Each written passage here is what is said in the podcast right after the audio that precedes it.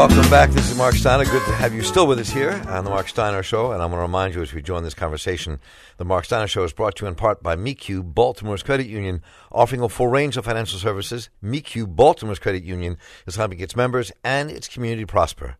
When you invest in yourself, MECU invests in you. Remember, it's a credit union, not just a bank. Belongs to you. Money comes back in the end. More information at www.mecu.com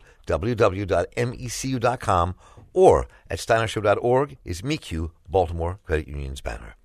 We all we talked yesterday live as the decision was coming down from the court um, that acquitted Lieutenant Brian Rice of all charges, uh, and we talked about it yesterday. We're talking about it again in this half hour of the Marc Steiner Show.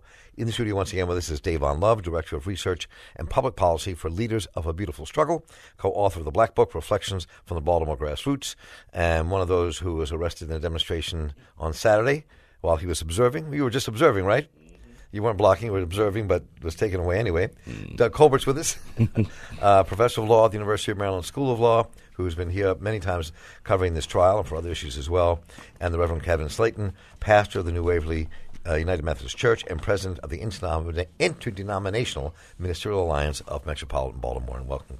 Good to have you all with us. Good to be here, Marc. And you all can join us here at 410 319 8888. You can write to us by email to talk at steinershow.org. Uh, you can uh, also um, tweet us at Marc Steiner, log on to our Facebook pages 410 319 8888. Um, okay, so start off with a tweet. Why not? Let's just start there. Uh, from, um, I'm not sure how you say this tweet's name, but MS Libitz, 15 uh, tweets in I feel that no one will be held responsible for, Reddy, for Freddie's death.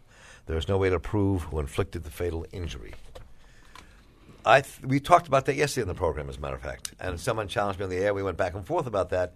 We don't know concretely right. how his windpipe was crushed, how he was his back was hurt. Somebody called in to say you heard Dr. Ben Carson say that the police officer's knee in his back could could have caused that n- neurological damage, but you know, mm-hmm. but there's been no there was no second examiner's report. There was no other testimony to, to that to that case. We, know, we don't know. I think Kevin, that's one of the. I mean, and it looks as if we won't know concretely, and we looks like no one will be held accountable for this young man's death. I think it's the what what the person was expressing. I did hear that. It's not so much that we don't know. To to your point, but sort of being asked to say we don't know what we saw. So what you saw, you did not see, and I, I think that's where a lot of folks are. I don't even think folks are in the van when they talk about guilt and whether or not it happens. I think people make that conclusion upon seeing him drug to the truck, and I I think they're they feel as they sense as though they're being asked to say you did not see that.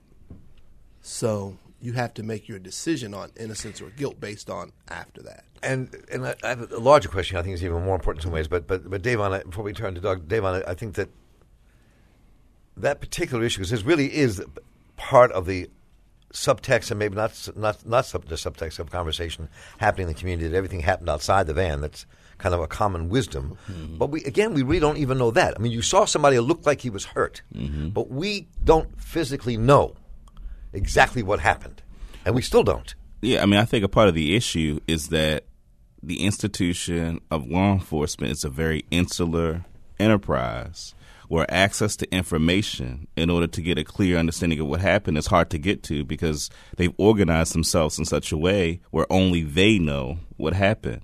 And it's so insular that folks from the outside who don't have a professional interest in the officers being acquitted are not present to help be a deterrent of that kind of behavior and give us that kind of information. And I think it's important for the listeners to understand that the reason that there's so much mystification about what happened although, as to what Reverend Slayton said, we saw a video where Freddie Gray appeared to be hurt.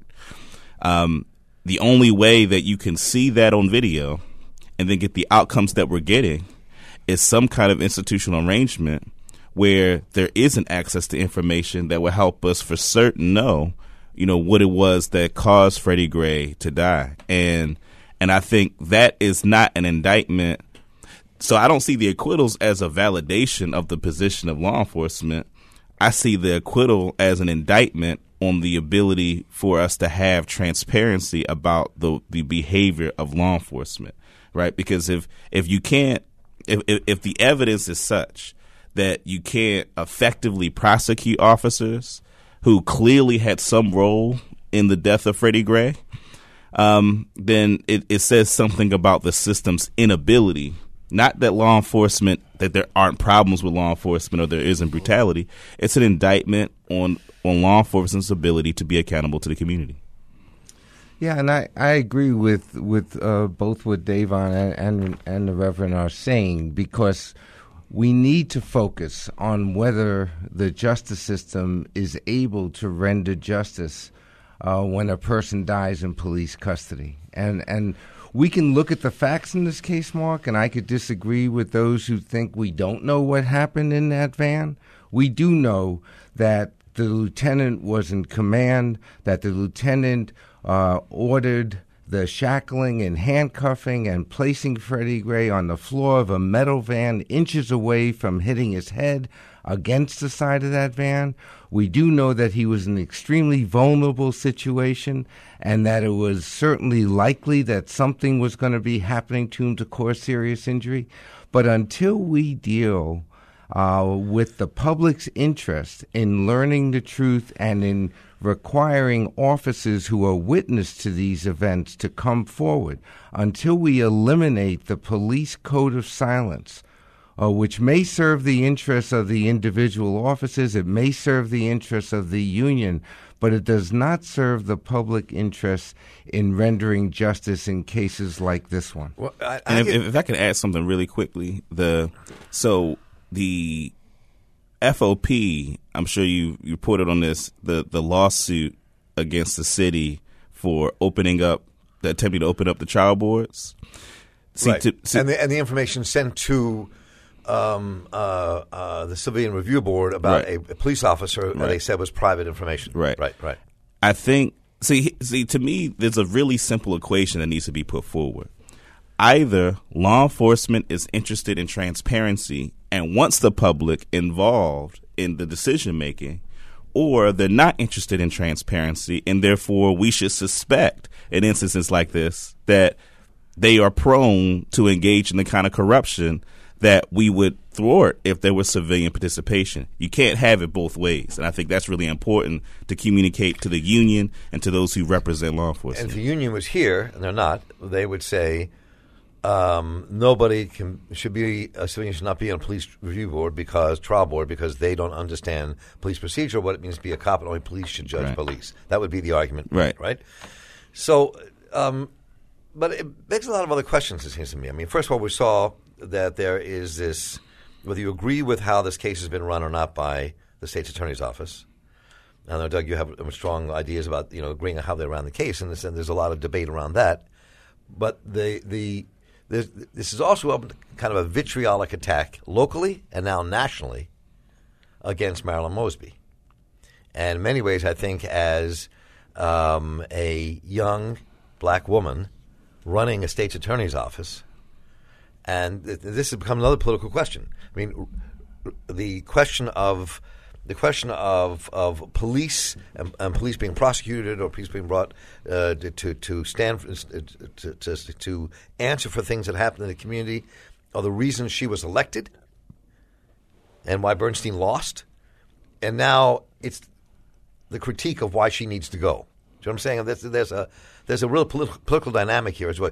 It was last time the Republican convention uh, when they had the chief of Milwaukee Police going after uh, Mosby, who also was African American, which was very significant, I think, just in terms of the games that are being played on on the world. So, Kevin, this is there's a lot here. There's not just it's, it's this is it's becoming a very complex thing. Yeah, at at almost every turn, it's very difficult. Is even though you may try and pull yourself out of it, Marc, issues of race keep floating in the backdrop. Historically, persons who assumed to Marilyn's position um, by the folks who support her uh, financially and with their, their footwork, there's an expectation that once you assume that seat, you will follow suit um, as th- those that have come before you have done and she has not played by that book at all. Um, and for many, that is quite frustrating. But I think for this generation, that is empowering Um, and I, I think the, the, the pushback that we hear from one set of voices will meet at the center with that other pushback. That they're just excited um, and glad to know that somebody uh, was willing to at least take the first step. And it's it's been so rare, Marc, in the history of this country, that there's ever been local prosecutors who would speak for the Freddie Grays of, of our community. Right. Uh, and and people know the history. It's an ugly history. It's a history that denied personhood to people of African ancestry for more than two centuries. It denied uh, uh, people the, the opportunity to be judged fairly. At first, it was the all-white jury, and and and then it's not giving people's life and freedom uh, the the the protection that's required. So when you have a Marilyn Mosby, or when you have a justice system that now stands ready to prosecute officers who do wrong, well, that's a very different scenario, and it's one that frankly, there has been a very sharp critique and outcry from the moment that uh, the prosecution brought charges in this case, calling for her dismissal, calling for her disbarment, calling for a change of venue.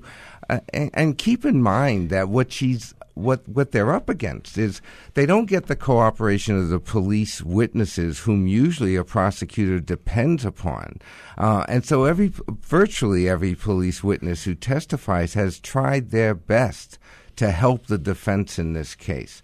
And then how difficult must it be to be trying the same case before the same jury, in this case, judge. the judge, but the judge is the jury. So you could imagine what it must be like if a jury returned a not guilty verdict and then you're left to argue the next case before the same fact finder that's got to be extremely difficult. There are ways I think that the prosecution can do something more for the next trial. Um, but we're we're looking at such a, an outcry by those who have always opposed uh, prosecution in right. this case. And again, I mean, Dwight Pettit's not here, but Dwight Pettit, when he has been here, has made it clear, even though he supports these trials and supports what she's done in bringing these trials, he thought there was a lot missing in these cases and he's mentioned that over and over again on the show, from not calling the witnesses who saw what happened, um, at and and using that, not getting another medical examiner to to look at the to look at the body and make a decision about when the when when he might have died. I mean, there are lots of, I mean, there are a lot of things here that I mean, from all sides um, that that come to play here. Notwithstanding, it's monumental and historical that a state's attorney has brought charges against six police officers in the death of a young black man in Baltimore. Uh, or anywhere else in America. So, I mean, but let, let me go to the phones at 410 319 Marc, if I can just interject one thing, which is I've been at the trial each and every right. one, and I can tell you from my opinion that the prosecution has brought a strong case against each of the officers. Right. I know there's no argument about that. I mean, then we can have legal debates about that. We had them on the show as well. But I mean, I think that there's something larger, I think, than the trials even which just has to do with our system of justice and police procedure that's acceptable, where it's acceptable to body slam a human being to the ground, Anthony Anderson, where it's acceptable to put your knee in somebody's neck and back to hold them down and cause injury. Those things are acceptable. And maybe those things shouldn't be acceptable as a way that police proceed. You know, once you've got a person handcuffed, the person's handcuffed, if you lay cuff them, you lay cuff them, you pick them up, you put them in the police van, or you put them in the police car, and you take them away. Who, who determines it's acceptable or not? Well, we have to determine that. The city, the community has to determine that. And so it should be that same community who determines whether or not it's acceptable to have a state's attorney who's at least willing to prosecute. No, right, all right. Let me go to the phone. So 410 319 8888. Clarence, you're on the air. Thank you, Mr. Steiner. Um, Professor Colbert, I'm going to call you Justice Colbert for this call. So, how far am I going to get with you with the argument that given the undue influence uh, that FOPs have on the administration of justice and swaying public opinion for things that are obviously crimes against um, human individual rights, that they are repugnant to the Constitution in the way that they're operating now. How far am I going to get with you with that argument? You're going to get very far with me because our whole system depends on a check and balance on power. And the only check and balance on police power is going to come from either the other branches of government or from the people themselves. Uh, and so when we look at a union and we see that it has a responsibility to the public to serve, to protect, to safeguard, and to secure, keep people safe, then when the people are able to speak and say, we do not want this kind of policing, we want a different kind of policing, that message will be heard uh, by the justices as well as by uh, the elected officials. Dayvon, we haven't heard from you in a, a few minutes. What, what do you think about everything we just said and heard before we go back to the phones? Yeah, I mean, I just, I mean, one of the things that I wanted to just address, you know, talking about the police union and them, you know, the obstruction, um, you know, of, of really getting police accountability. And you made the argument that they would say, you know, it's a certain profession and certain professional things that Right. you would have to learn. And and for me, I think what gets lost is, you know, if, if public safety is a public good, then we are the consumer. We determine whether or not the service is being rendered in a way that's satisfactory to us. And so the idea that policing is this profession that requires certain kinds, and I understand the importance of having certain kinds of requisite training to observe, to participate, but to make the argument that, you know, civilians can't participate in disciplining police officers, can't participate in the process where information is gathered to make sure that the police are behaving in ways that the public would be satisfied with. I just think these are ways to undermine accountability, um, and and it, and it's important for us to voice the concern of the importance of having civilians present at every part of the process to make sure that you know prosecutors, for instance, have the information they need to properly prosecute, to be able to undermine a lot of the cronyism that happens. You know, folks are they have a professional interest in behaving the way they do. There's a professional interest in certain kinds of information not being available to the public. And in what other context? What other context would it be acceptable for information to only be housed within an industry that's supposed to serve the public and the public not have a right to the information? It's just it's just crazy. Let me try to get back to the phones here and get a couple callers in at 410 319 8888. And Randy, you're on the air. Welcome. Yes, good morning. I I um wanted to I'll try to speak really quickly here. Um I'm thinking of drama, the drama of Freddie Gray, um, as the People's Court, um, where maybe creative minds in Baltimore or wherever can come up with maybe a trilogy in the spirit of Greek tragedy, the Greek tragedy where we the first night you go, you're going to see Freddie Gray development, his life. The next night you go and you see how this society and how Freddie Gray um, kind of collide, and then that this next night maybe there's the final play, and that's the trial. That is a complete farce, and we can do whatever we want with this justice system in terms of the farce. Um, call them out, and and the the hugely satiric impact of that is healing, because the people will have a chance to to it's cathartic. You heal, and what needed to be said was finally said, and maybe we can lay this matter to rest because our officials have failed us. There is no one who believes, I think, in their right mind, you know, who lives in this city and watched that guy, you know, the victim being brutally beaten or uh, attacked, and then no one can speak. We don't have a voice. No one can testify or witness to it. Uh, they're they're excluded, and the, this thing went on. This uh, uh, process just took its its course the way according to prescription, not according to justice. And so um, that's my comment. Randy, thanks so much. Reverend Slayton, you have something to say about that? the the idea that um,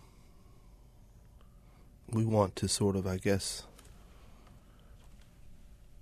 promote it as some type of theater is somewhat disturbing to me because um, I think people who live with it every day don't see the entertainment in it. Well, theater is also a place where we learn a lot, Marc. And without this trial, the practice uh, that uh, Freddie Gray experienced would continue, and it would continue, and we'd have more victims uh, injured or killed in, in, a police van. So I'm encouraged, and I do see, I always look for what's in the glass, not what's missing, because it's the only way to to to to move forward. So I am encouraged that the police commissioner, who has his own internal struggle with the union and the power of the union. Um, at least now there's going to be videos in van. At least now there's going to be emails that officers cannot say, I didn't read, I didn't look at them. Uh, those are pretty weak excuses that were used during the trial to show that the lieutenant and others didn't have the information. So perhaps from this moment forward, we can look forward to not seeing other Freddie Grays lose their lives in, in custody. I mean, I think maybe you know we've raised this in the show before. Maybe it's time to really, really push and rethink um, in this next administration and with these new city council people a, a very different way of public safety. You know, I mean, it, it, someone said in this program the other week, and I forget who it was at this moment, because so many people say so many things. I don't have them all in my head, but, I made, but was that is, is that most communities in our society in this city self police. That the policing to and over is done in poor black communities. And and, mm-hmm. and and so maybe there's a different way to think about what even public safety means. Well, I mean, I think the idea see, police don't make communities safer. Police presence does not stop crime. If you invest in the ability of the community to be able to address the concerns in its own community, then you have an effective community.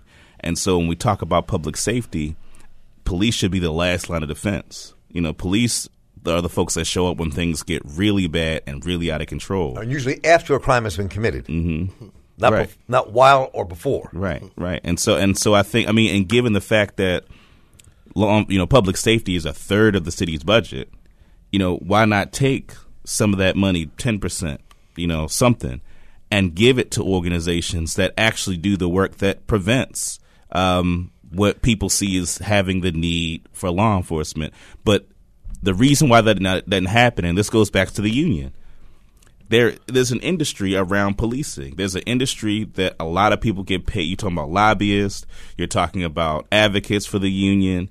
You know, I mean, their ideology isn't just their zeal about you know their warped views of the world.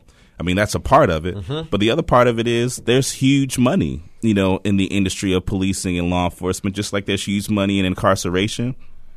I mean, there's huge money in it.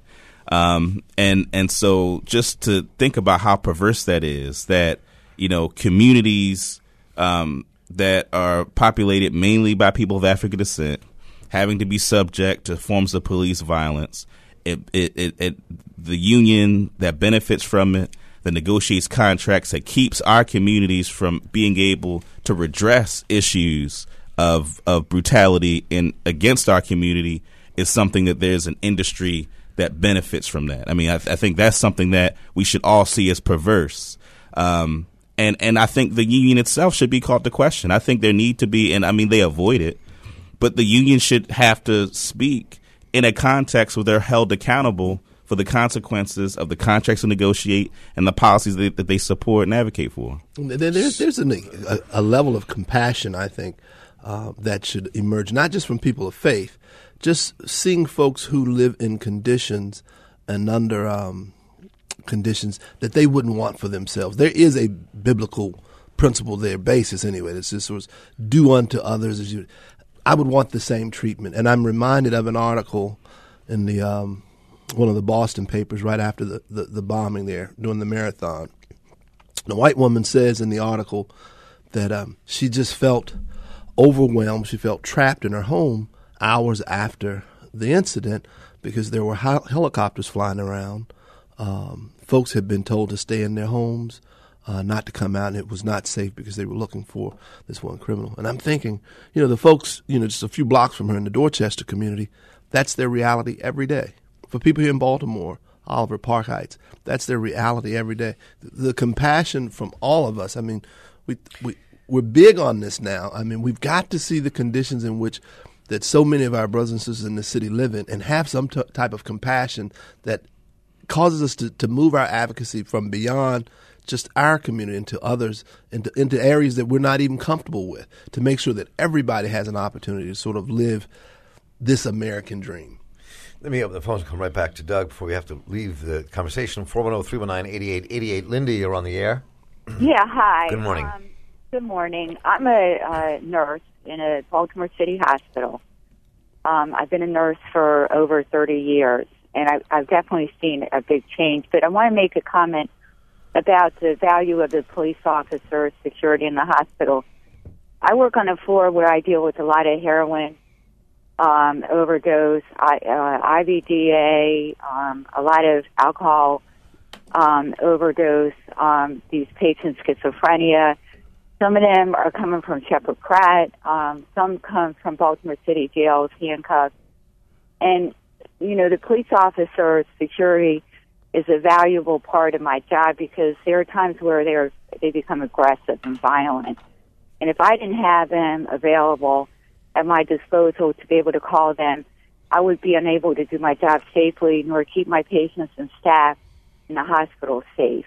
I I also did home care in Baltimore City, so I'm well aware of some of the challenges that that the people um, have to face as they live there, more so the Afro Americans. But we also have to remember that if we didn't have the police officers there to support us and help us do our job, we would be unable to assist and help those people that really need the help. So, you know, I I I don't like the context of when people attack police officers and security. I know there are bad people in every profession, just like bad nurses and bad doctors. Um, but I think in the the bottom line is that you know people need help and they're the first lines of defense, especially in the hospital because since I've been working as a, a nurse, I've seen the need increase even more so. And I and I love my job. The people I work with are wonderful. The people I meet, the patients, they all have stories, and I listen to their stories.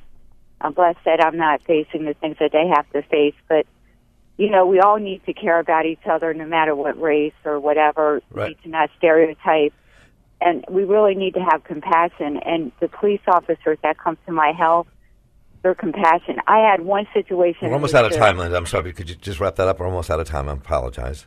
Yeah, no, that's it. I just wanted to say thank you to the people that helped me and my job, the police officer security We have that like come out, you know. And, Linda, and thank you so much. We we have like a minute left, so I do apologize having to cut cut that off. with Literally a minute Yeah, left. just really quickly, I just think this is we're not there's not an attack on police officers. Mm-hmm. It's about the practices that make it difficult to hold police accountable for the things that happen to folks in our community. That's what folks are interested in. And if police are serious about that, then we need to be have open conversations about deterring the behavior that causes suspicion of law enforcement. Yeah, and I think it's so important to understand that there are many police officers, the majority, in my opinion, who actually conduct themselves properly. But what was done in this case was contrary to what the argument is. It was not done professionally. It was not done correctly. And that's what I would love to hear the union come out and say that we can do a better job. And we do have to stop here, but this we, will come back to this. And and I, and I would just add as we're going out of here in, in ten seconds, we, we should have this debate on the air. I do think they were doing their job the way they were supposed to be doing it. The problem is people are not doing that. That should not be part of the job. That's part of the problem. I think that that we're facing. But I don't. You know, it's a, there's a difference between a bad cop and there's procedures that allow them to do things that hurt human beings who are poor and black in our communities. That's the problem. So we have to take a break. We've got to hit the Republican National Convention. I want to thank our guest, Dayvon Love. Always good to have you in the studio, man. Always. Yep, appreciate it. Uh, and my dear friend Doug Colbert, good to have you here. Thank you, Marc. And uh, Reverend Kevin Slayton is staying with us to talk about Republicans. Don't go away.